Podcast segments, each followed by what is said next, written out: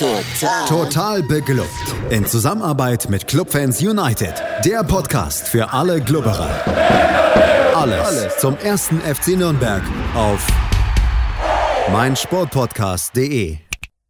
Herzlich willkommen zu einer neuen Ausgabe Total beglückt, dem Magazin über den ersten FC Nürnberg auf meinsportpodcast.de. Mein Name ist Markus Schulz und ich habe heute wieder einen euch bestens bekannten Gast in der guten virtuellen Stube, nämlich den Simon Strauß. Hallo Simon. Hallo Markus. Kaum sind die ersten beiden Spieltage der neuen Zweitligasaison absolviert, da legt sie auch schon eine Pause ein. Nicht für Länderspiele, nein für die erste Runde im DFB-Pokal.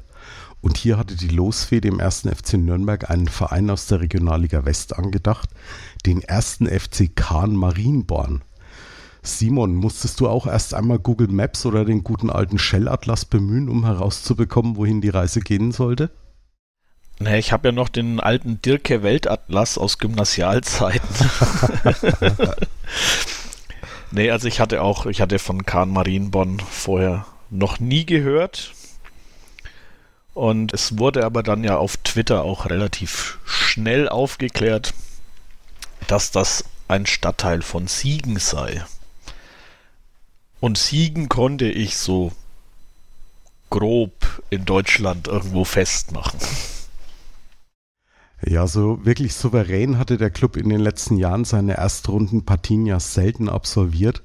So hat man sich zum Beispiel in der letzten Saison zu einem knappen 1 zu 0 beim SSV Ulm gezittert. Aber mir fallen allerdings auch Spiele wie zum Beispiel den TSV Havelse ein, wo man dann den kürzeren zog. Der erste FC Kahn Marienborn als Aufsteiger in die Regionalliga West hatte im gesamten Kalenderjahr 2022 noch kein Spiel verloren. Zuletzt drehten sie in der Nachspielzeit ein 0 zu 1 gegen die Zweitvertretung von Borussia Mönchengladbach in einen Sieg. Dagegen schwebte der erste FCN nach dem Derby-Sieg noch ein wenig auf der Euphoriewelle durch die Trainingswoche. Da hieß es für das Trainerteam von Robert Klaus, die Mannschaft entsprechend auf die Aufgabe ein bisschen zu fokussieren, oder Simon? Ja, es ist natürlich immer das Problem, wenn man jetzt wie gegen Fürth einerseits direkter Konkurrent für, für die Fans mit das wichtigste Spiel des Jahres und eben auch frischer Absteiger aus der ersten Bundesliga, wenn man gegen die so souverän gewinnt, ist die Gefahr nicht weit, dass man dann ein Spiel gegen einen äh, Regionalliga-Aufsteiger ein bisschen auf die leichte Schulter nimmt. Aber ich denke, der Trainer hat sie da ganz gut eingestellt. Zumindest war das Auftreten schon so, dass der Gegner ernst genommen wurde. Ja, in Sachen Aufstellung ließ sich Robert Klaus wie üblich vorher nicht so wirklich in die Karten schauen. Warst du denn dann überrascht, als du vor dem Spiel die Aufnahmen gesehen hast, wer, wer denn da so alles in der Startelf dann steht? Waren ja doch einige Wechsel. Äh, ja, doch, ich war etwas überrascht. Also, dass, dass er gleich ähm, das Valentini spielt, hat mich ein bisschen gewundert. Also, Karl Klaus war, war ja klar. Das wurde ja schon in der Pressekonferenz angekündigt, dass der im Pokal wieder im Tor steht. Aber wie gesagt, also Valentini hat mich ein bisschen überrascht. Und Wegesser und, äh, und Dumann für Handwerker und Nürnberger, das war ja jetzt dann doch das erste Mal seit weiß der Geil wie vielen Jahren, dass Handwerker nicht von Anfang an spielte. Und Dumann kam ja, weil Nürnberger leicht angeschlagen war. Also Valentini und Wegesser haben mich da ein bisschen überrascht. Dumann war eigentlich die klare Wahl für, für Fabian Nürnberger. Ja, es war eigentlich die, die logische Nummer, dass er, dass er Thailand Duman bringt. Bei, bei Wegesser und Valentini war ich also mindestens genauso überrascht wie du. Wobei ich mir da eigentlich vor Anpfiff eigentlich auch nicht sicher war. Ist das so, ein, so eine Art, ja, rotieren für einen Pokal, dass man, dass man den beiden Nummer 2 auf den Positionen da ein bisschen ja, Spielzeit gibt oder sind sie wirklich so nah dran? Also ich bei Valentini bin ich mir in der Zwischenzeit fast schon sicher, dass er doch relativ nah auch an der Startelf dran ist. Ja, also das hat der, hat der Trainer ja auch betont, dass er eigentlich nur auf der auf der Torwartposition mehr oder weniger rotiert im Pokal und alles andere schon Trainingsleistungen auch sind und äh, dass Valentini auch immer, also, also dass es auf der Rechtsverteidigerposition sehr eng ist und ja, also auf seine alten Tage wird er noch zum Goalgetter. Also, was, warum soll man ihn nicht bringen?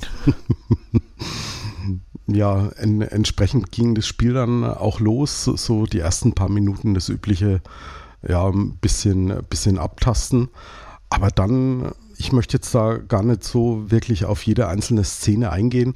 Aber so für meinen Geschmack ist der Club doch relativ souverän die Sache angegangen und vor allem ja sehr seriös, denke ich. Ja, auf jeden Fall. Also es, er hat den, hat den Gegner von Anfang an ernst genommen, was ich im Pokal immer für sehr wichtig halte. Hat nach vorne gespielt, haben sich da aber natürlich gegen den tiefstehenden Gegner schwer getan. So Sachen wie jetzt zum Beispiel die Schnelligkeit von Dua einzusetzen oder halt mal Dribblings von Möller-Daly. Von daher äh, tat man sich wie so viele andere höherklassigere Gegner im Pokal durchaus schwer.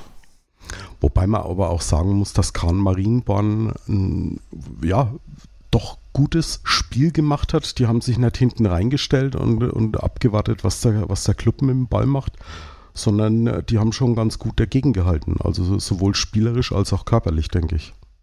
Ja, und äh, hatten, natürlich, hatten ja auch ihre ja auch ihre, ihre Offensivaktionen, also gerade über, über Kire, der mich von seiner von seiner Spielweise ein äh, bisschen an Edgar Sully erinnert hat. Oder halt so ein kleiner, bisschen bulligerer, sackschneller Spieler. Der aber, äh, wie Edgar Sully, war ihm hier auch leider kein Erfolg vergönnt. Ja, du sagst leider, ich sag eher Gott sei Dank, weil ich glaube, ja, wenn wir da 1 zu 0 in, in Rückstand geraten wären, dann wäre es, glaube ich, da, da hätte man, glaube ich, ganz schön zu kämpfen gehabt. Aber ja, dass es so weit nicht gekommen ist, da können wir eigentlich mehr oder minder schon mal ein Stück nach vorne spulen bis kurz vor die Halbzeit. Nämlich Johannes Geis Diesmal war er nicht der, der Ecken- und Freistoßspezialist, sondern, sondern der Alleskönner am Ball, haben sie, glaube ich, bei Sky gesagt. Ja, ja. Also aufpumpen, einfetten, alles. Aber es war, ein, es war schon ein, ein wirklich toller Freistoß, den er Ja, war, hat. war ein Zuckerchen. Also den hat er sehr gut getroffen, perfekt über die Mauer. Ich glaube, Jendrusch war noch mit den Fingerspitzen sogar dran. Also bisschen weiter nach rechts gezogen, das Ding, und der wirklich sehr gute Kenner-Torwart hätte ihn gehabt. Da hat er mal gezeigt, dass er schon ein feines Füßchen hat. Und vielleicht wird er ja diese Saison doch mal wieder zum Standardspezialisten. Er hat jetzt zumindest mal vorgelegt. Ja, und vor allem war zu lesen, das war mir so eigentlich auch gar nicht mehr bewusst, er hat fünf seiner letzten sechs Tore alle per direkten Freistoß erzielt. Das ist ja was, wo ich mich beim FCN schon lange nicht mehr zurück entsinnen kann, dass wir da regelmäßig mal Tore erzielt haben durch direkte Freistöße. Ja, aber über wie viele Jahre gehen die sechs Tore? Naja, sagen wir mal so, er ist jetzt die, die, die vierte Saison ist er jetzt da, ne? Genau. Oder fünfte? Ja, die vierte. Okay. Naja, und, äh, und das sechste Tor war dann wahrscheinlich ein Fernschuss mal so zwischendrin. Das kann gut sein, ja. ja, da war ja das, dieser rotzfreche Freistoß von fast von der Eckfahne aus, war ja da auch dabei. Das war Beispiel. gegen Heidenheim, glaube ich, ne? Ja. Und sonst waren es eigentlich so genau diese, diese Standardsituationen wie jetzt gegen Kahn Marienborn auch. Also relativ zentral vorm Tor, 18, 20 Meter und über die Mauer in Winkel. Das ist sein Ding. Vorher gab es noch die, die ein oder andere Szene. Der, der Club hat gerade so in der, in der Viertelstunde vor der Halbzeit hatte ich so das Gefühl, als, als haben sie da nochmal eine Schippe irgendwie draufgelegt und wollten unbedingt noch vor der, vor der Halbzeit das Tor machen.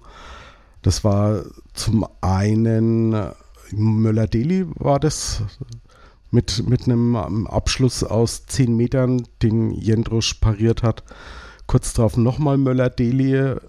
Der Ball ist von Jendrusch geklärt worden an den Pfosten.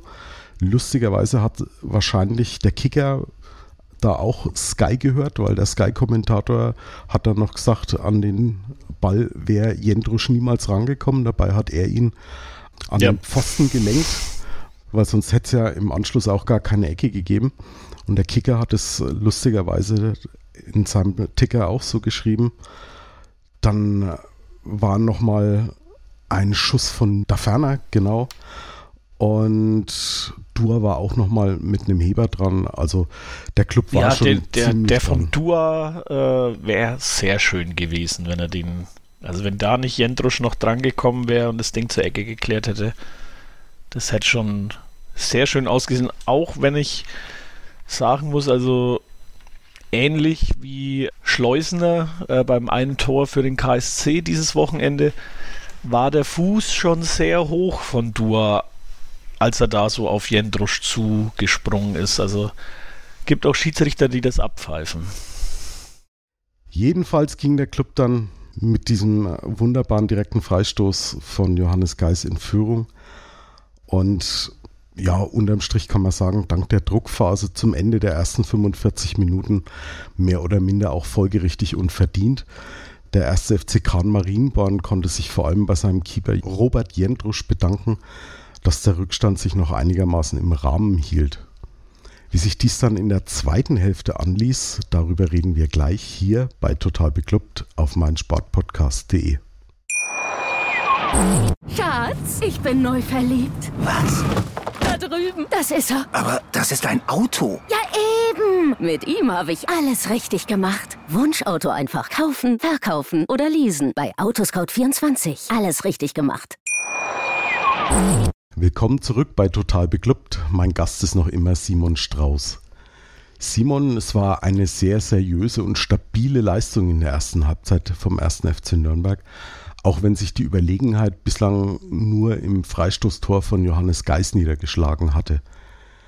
Jedoch hatte ich dann mit Wiederanpfiff so ein bisschen den Eindruck, dass sich der Club ähnlich wie schon im Derby eine Woche zuvor ein bisschen zurückgezogen hat, die Kellner ins Spiel kommen ließ und allgemein, zumindest für meinen Geschmack, viel zu passiv geworden ist. Ja, also die, die ersten 25 Minuten der zweiten Halbzeit war, ja, war nix, würde ich jetzt einfach mal sagen. Also da hat Kire knapp übers Tor geschossen. Schindler hat quasi noch vor der Linie geklärt und so ging es dann weiter. Also der Club konnte sich da keine Torchance wirklich erarbeiten. Und dann erst so ab der ja, 65., 70., nachdem äh, Winsheimer für Daferner und Schura noch für Dua kamen, ging es dann doch wieder etwas mehr nach vorne. Aber vorher hat man sich von einem Regionalliga-Aufsteiger ganz schön hinten reindrücken lassen. Ja, und mir kam es eben so vor, als hat das Ganze so, ja, ich glaube nicht, dass es dem Spiel selber geschuldet war, sondern man hat, glaube ich, den Gegner bewusst ein bisschen kommen lassen und sich erhofft, durch eventuell lange Bälle auf Dua nach vorne so den Gegner einfach mal auszukontern. Ja, gut, aber warum haben sie es dann nicht gemacht? Also es gab ja, also ich kann mich da jetzt nicht dran erinnern, dass da einmal wirklich dann, ja doch einmal, also so kurz vor seiner Auswechslung, glaube ich, fünf Minuten vorher oder so, hatte Dua noch irgendwie eine Situation im, im Strafraum, wo aber dann der Ball geblockt wurde. Aber sonst waren da jetzt nicht wirklich eben diese, diese langen Bälle, dass Dua seine Schnelligkeit ausspielen kann. Von daher war es nix bis dahin. Hat der Club vielleicht die langen Bälle auch ein Stück weit verlernt? Weil so in den unter, unter Robert Klaus ist man ja Stück für Stück von, äh, von diesen langen Bällen abgekommen, wollte alles immer von hinten raus spielen, zwar schnell, aber eben nicht mit langen Bällen, sondern äh, mit, mit kurzen, flachen. Gut, das hätte ja auch genauso funktionieren können, mit kurzen flachen Bällen und dann halt mit einem schönen Pass auf Dua, der ihm in Lauf gespielt wird. Aber selbst das hat ja nicht funktioniert, weil eben auch die Kenner da sehr ja, präsent waren und in den, in den Zweikämpfen halt auch sehr aktiv und äh, da alles irgendwie recht im Mittelfeld schon geblockt haben. Und somit war es dann erstmal nix mit einem zweiten Tor. Ja, den Doppelwechsel in der 65. Minute hast du schon angesprochen. Winsheimer und Schuranov kamen für Daferna und Dura. Das komplette Sturmduo vorne einmal ausgewechselt. Und ich hatte dann schon so ein bisschen den Eindruck, als, als hätte sich der FCN dann da auch wieder ein bisschen gefangen. Wobei man auch sagen muss, mir ist vor allem von Schuranov diese, diese eine Szene noch im Gedächtnis geblieben, wo er ziemlich allein, ja, schon vor der Mittellinie an den Ball kommt und dann komplett durch die gegnerische Hälfte dribbelt und den Ball dann irgendwo in, ins Niemandsland auf halb rechts rüber spielt, wo überhaupt niemand gestanden hat. Und ja, er ist momentan schon echt in einem ganz schönen Leistungstief drin, oder? Ja, aber äh, gerade an solchen Situationen sieht man aber auch, was für Können in dem Jungen steckt. Ne? Also, dass er sich halt einfach, das muss ja auch erstmal dich durchdribbeln können. Und ja, es ist halt dann wieder eine Frage äh, nach den richtigen Entscheidungen, die man trifft. Und da ist er dann vielleicht aktuell auch unglücklich. Also ich würde es ihm sehr wünschen, dass er im Hintergrund eine ernsthafte Gefahr auch ausstrahlt für die Stammplätze der, der aktuell gesetzten Stürmer. Vielleicht braucht er auch einfach nur mal wieder so ein, so ein kleines Erfolgserlebnis. So ein abgefälschter Hurenball, den er, den er dann irgendwie mal abgibt, dass das Ding dann mal reinkullert und vielleicht kommt dann auch sein Selbstbewusstsein wieder zurück. Weil ich glaube, das ist momentan sein größtes Problem, ne? Ja, also ich, es ist halt nicht gut für, einen, für einen Stürmer, wenn er, wenn die Situationen irgendwie alle schief gehen. Und wirklich einfach mal so ein wie du so schon gesagt hast, ist so einen abgefälschten Hurenball reinmachen. Fragt danach auch keiner mehr, wie das Tor gefallen ist.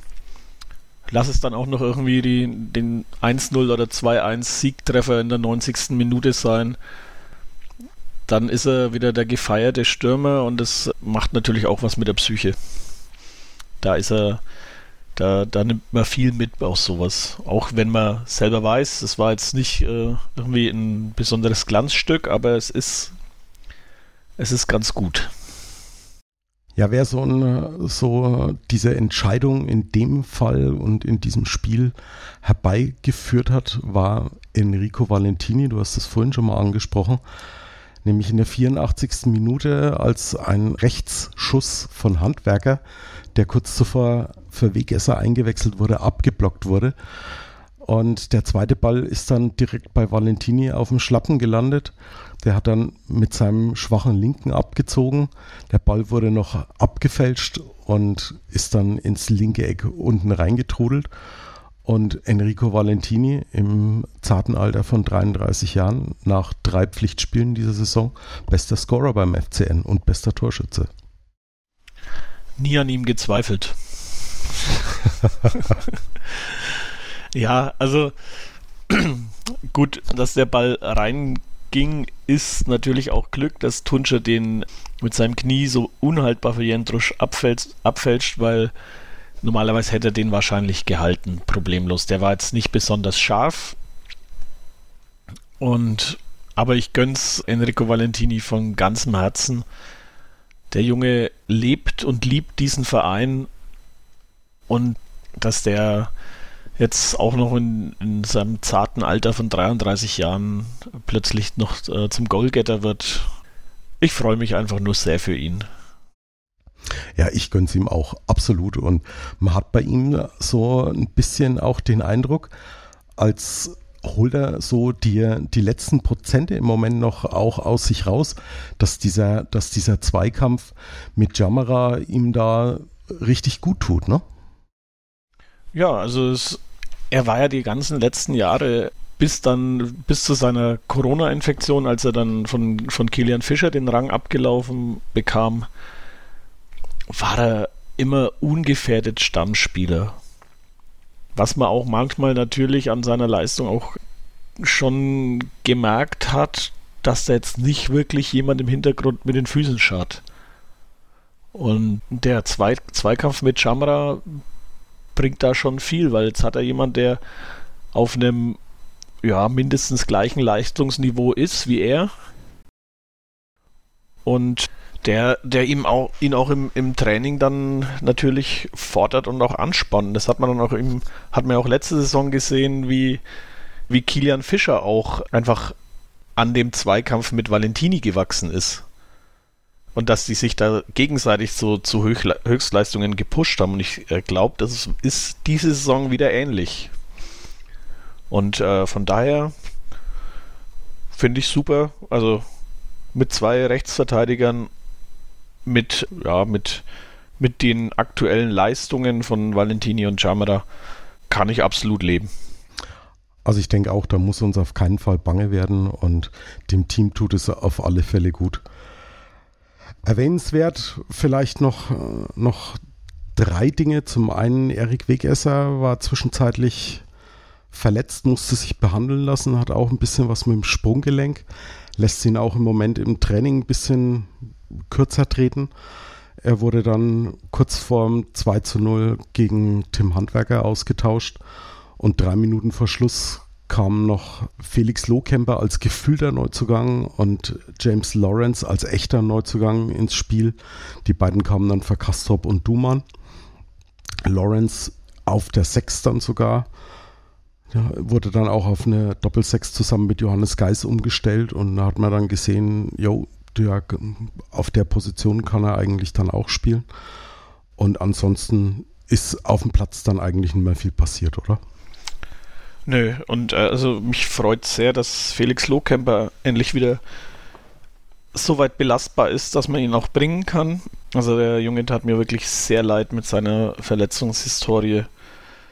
Und ich würde mir sehr wünschen, dass er es schafft, an die Leistungen vor seiner langwierigen Verletzung irgendwie anzuknüpfen, weil bis zur Verletzung war er ja zu dem Zeitpunkt eigentlich unser gefährlichster Stürmer mit seiner Schnelligkeit und Ballsicherheit.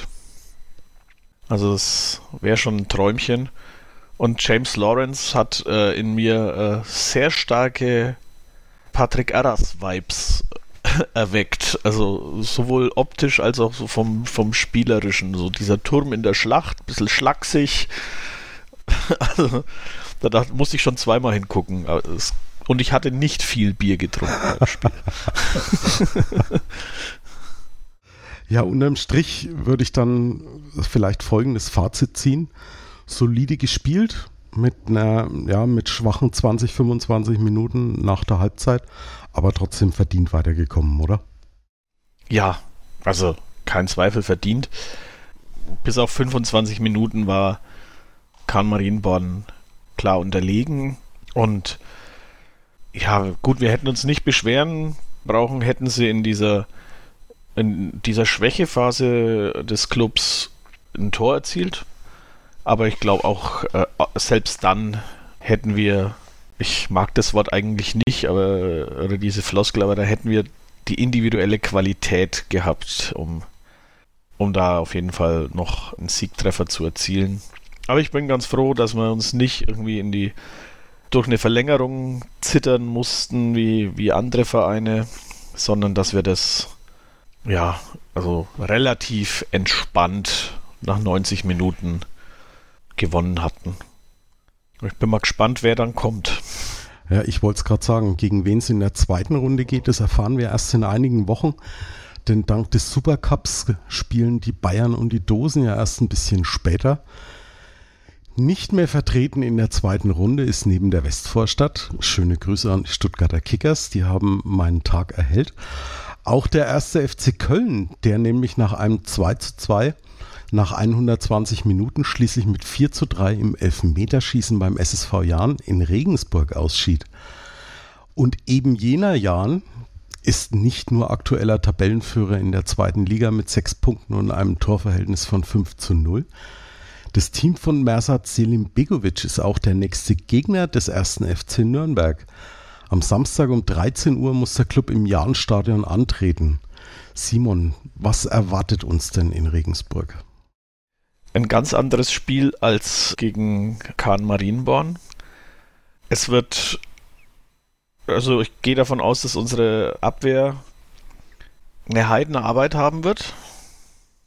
Und ja, Regensburg war ja letzte Saison schon äh, zu Beginn die, die Übermannschaft, die da auch souverän auf einem Aufstiegsplatz stand.